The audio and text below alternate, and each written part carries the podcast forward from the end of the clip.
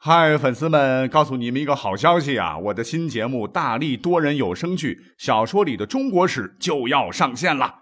想要了解新节目或者跟我互动聊天，赶快来加入 VIP 粉丝群，入群二维码就在本期节目的声音简介中。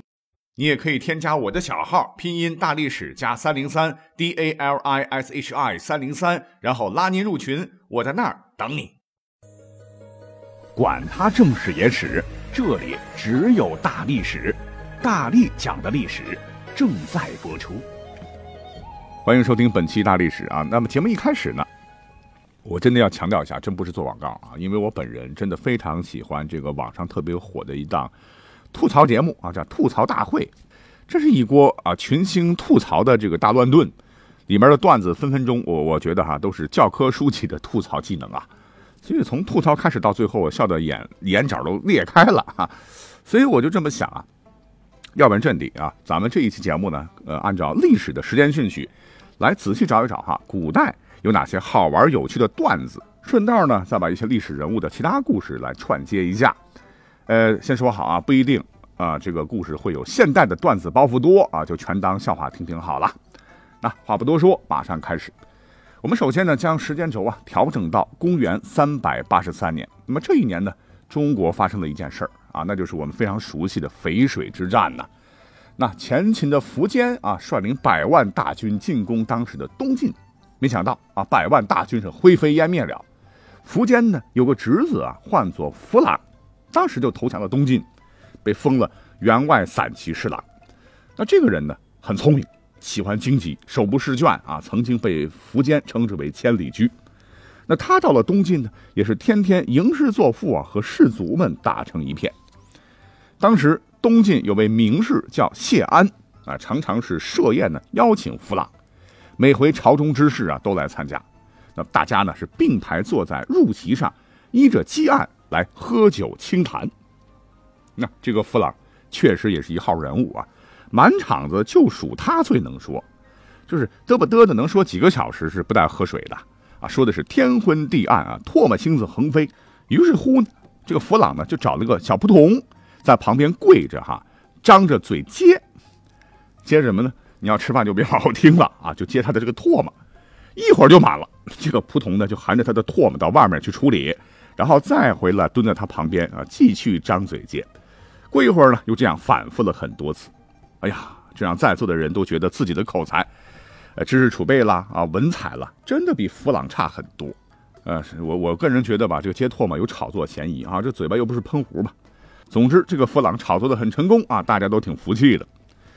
而且呢，在历史上，这个弗朗吧，还是个举世无双的大吃货啊，有一项不同于常人的美食特异功能，什么呢？啊，那就是特别善于品尝食材的味道。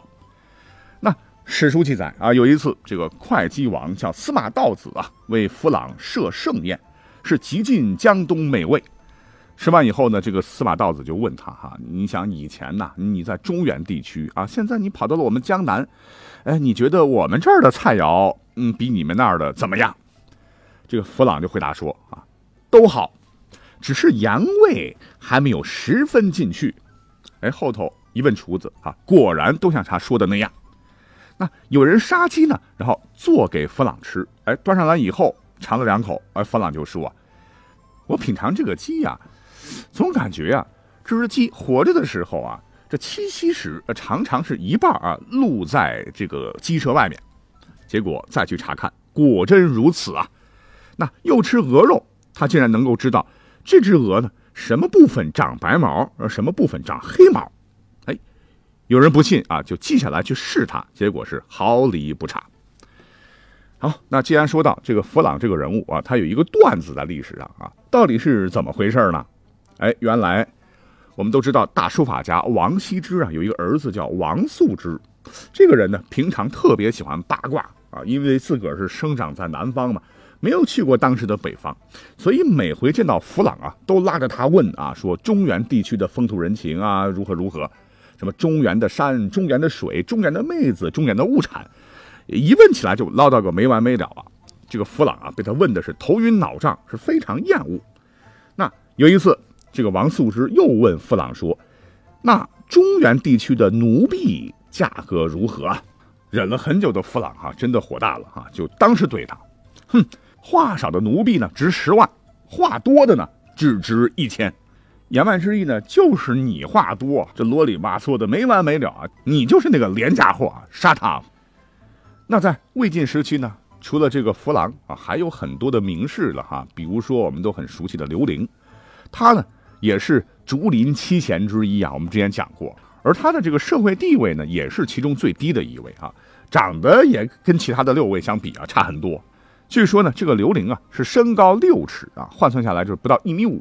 是容貌丑陋，但是放肆情志。这个人呢，也是个怪人啊，对人情世故是漠不关心啊，只与阮籍、嵇康相交甚厚。那遇上时啊，就是有说有笑啊，非常投机，是携手共游山水。而对于有没有家产、什么什么财富，根本不介意，事事金钱如粪土啊。那么话说呢，他呢，平时是一个嗜酒如命的一个怪咖啊，每回都喝的是酩酊大醉。有一次呢，他忽然来了兴致啊，竟然是喝大了啊，在官邸里是把衣服脱了个精光啊，继续是一丝不挂的饮酒。恰好呢有客人来访，可是这个时候客人都进来了哈，他呢没羞没臊啊，不仅不赶紧穿上衣服，还自顾自的喝酒。呀，这来的人一看，我晕呐，明是在搞行为艺术吗？还是自己走到这个动作片的片场了？就讥笑他，哈哈，这就这就是所谓的名士，你看看一点脸都不要。可是刘玲呢，一点不害臊啊，反而是一本正经的反驳说：“我刘玲呢，啊，比较随性啊，经常把天地当房子，把房子当衣裤。你们怎么钻到我裤裆里来了呢？是不是天冷啊？啊，来我当下暖暖。”说的来客呢是满脸通红啊，掩面而去，真是好不害臊的说啊。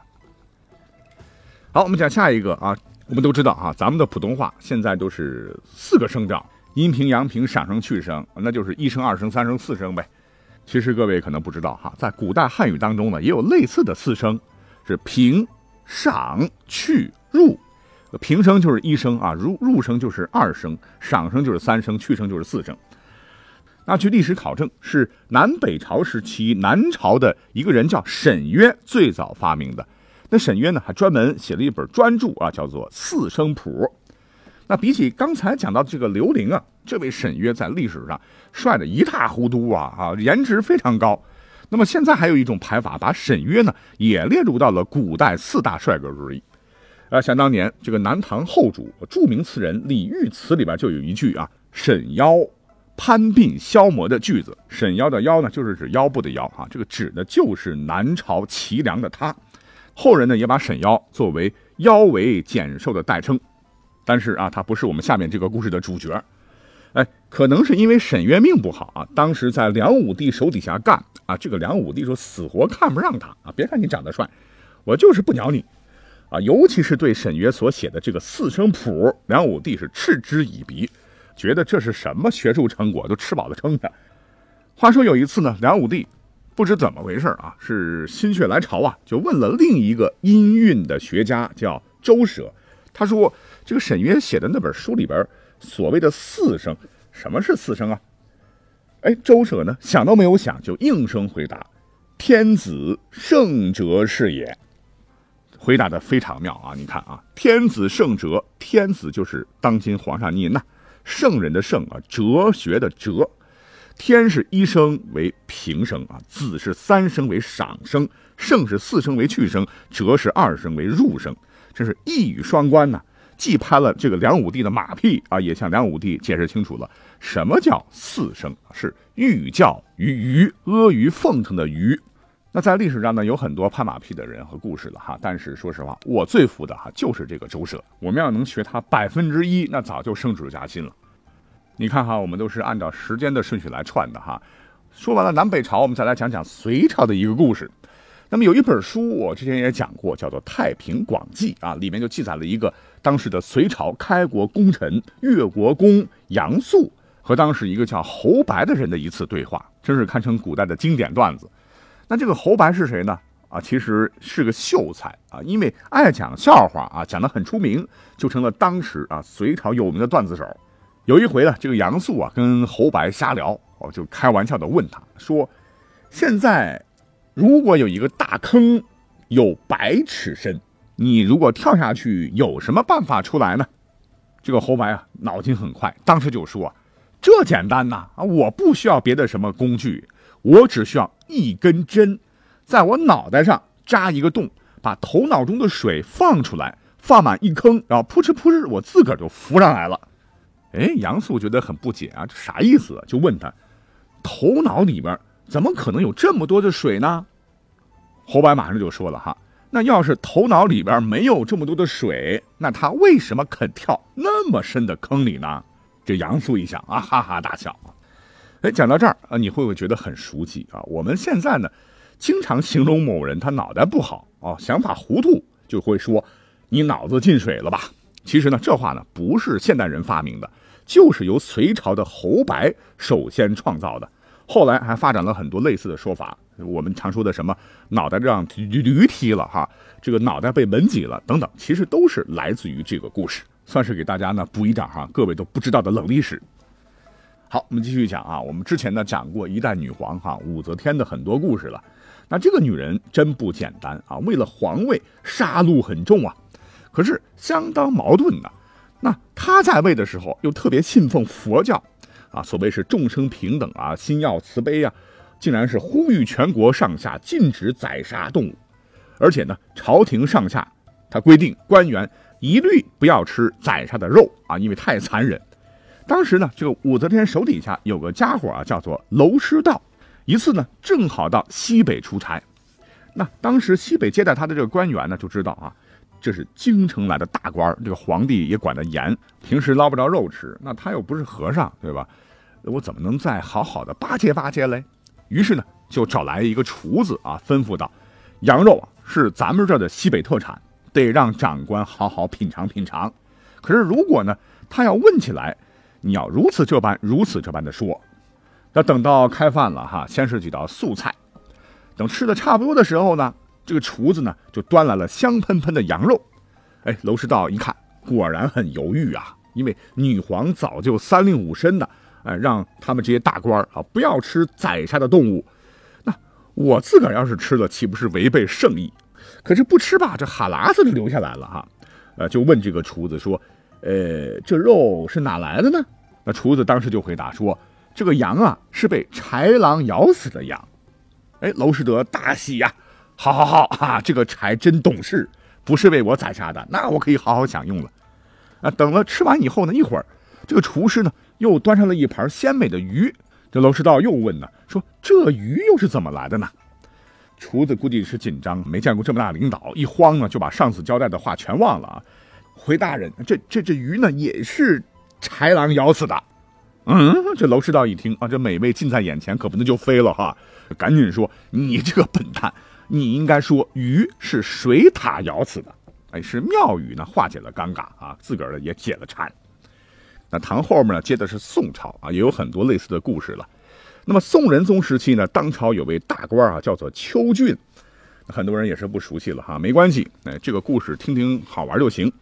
有一次呢，这个邱俊是便装啊拜访一位当时非常有名气的和尚，但是没有想到啊，这个和尚的修为并不高啊，是狗眼看人低。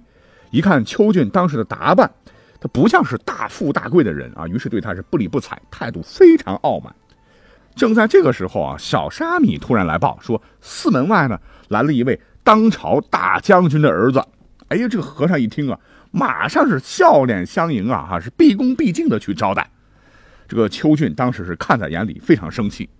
那等到访客离开后呢，他就非常愤怒的问这个和尚说。师傅，你为甚对我这么不客气，对他又这么好呢？这和尚，嗯，施主你误解了哈，我表面上对他客气，但是内心未必对他客气，而内心对他客气的就没必要表面客气，这是佛理啊，自个儿好好悟去吧。那这时候呢，邱俊手中刚好有只拐杖，一听到和尚这么说，二话不说，抄起来就照着和尚的脑袋用力打去啊，砰砰砰。这和尚被打得满头包，哈，眼泪都快出来了。哎，你是不是疯了？干嘛打我呢？邱俊就不紧不慢地说：“那按照大师您的逻辑，打你就是爱你，不打你就是恨你。而我呢，很爱您，很尊敬您，我只好打你了。来，脑袋过来，再给两拐杖。”那这也是自验其果这个典故的由来。好，得不得讲了十五分钟了啊！你看我们的节目为啥知识量足啊？就是因为我能串嘛，故事能从东晋串到宋朝，这就是贝类的。哎，历史本来也能很有趣啊，所以让我们开心就好。我们下期再会吧。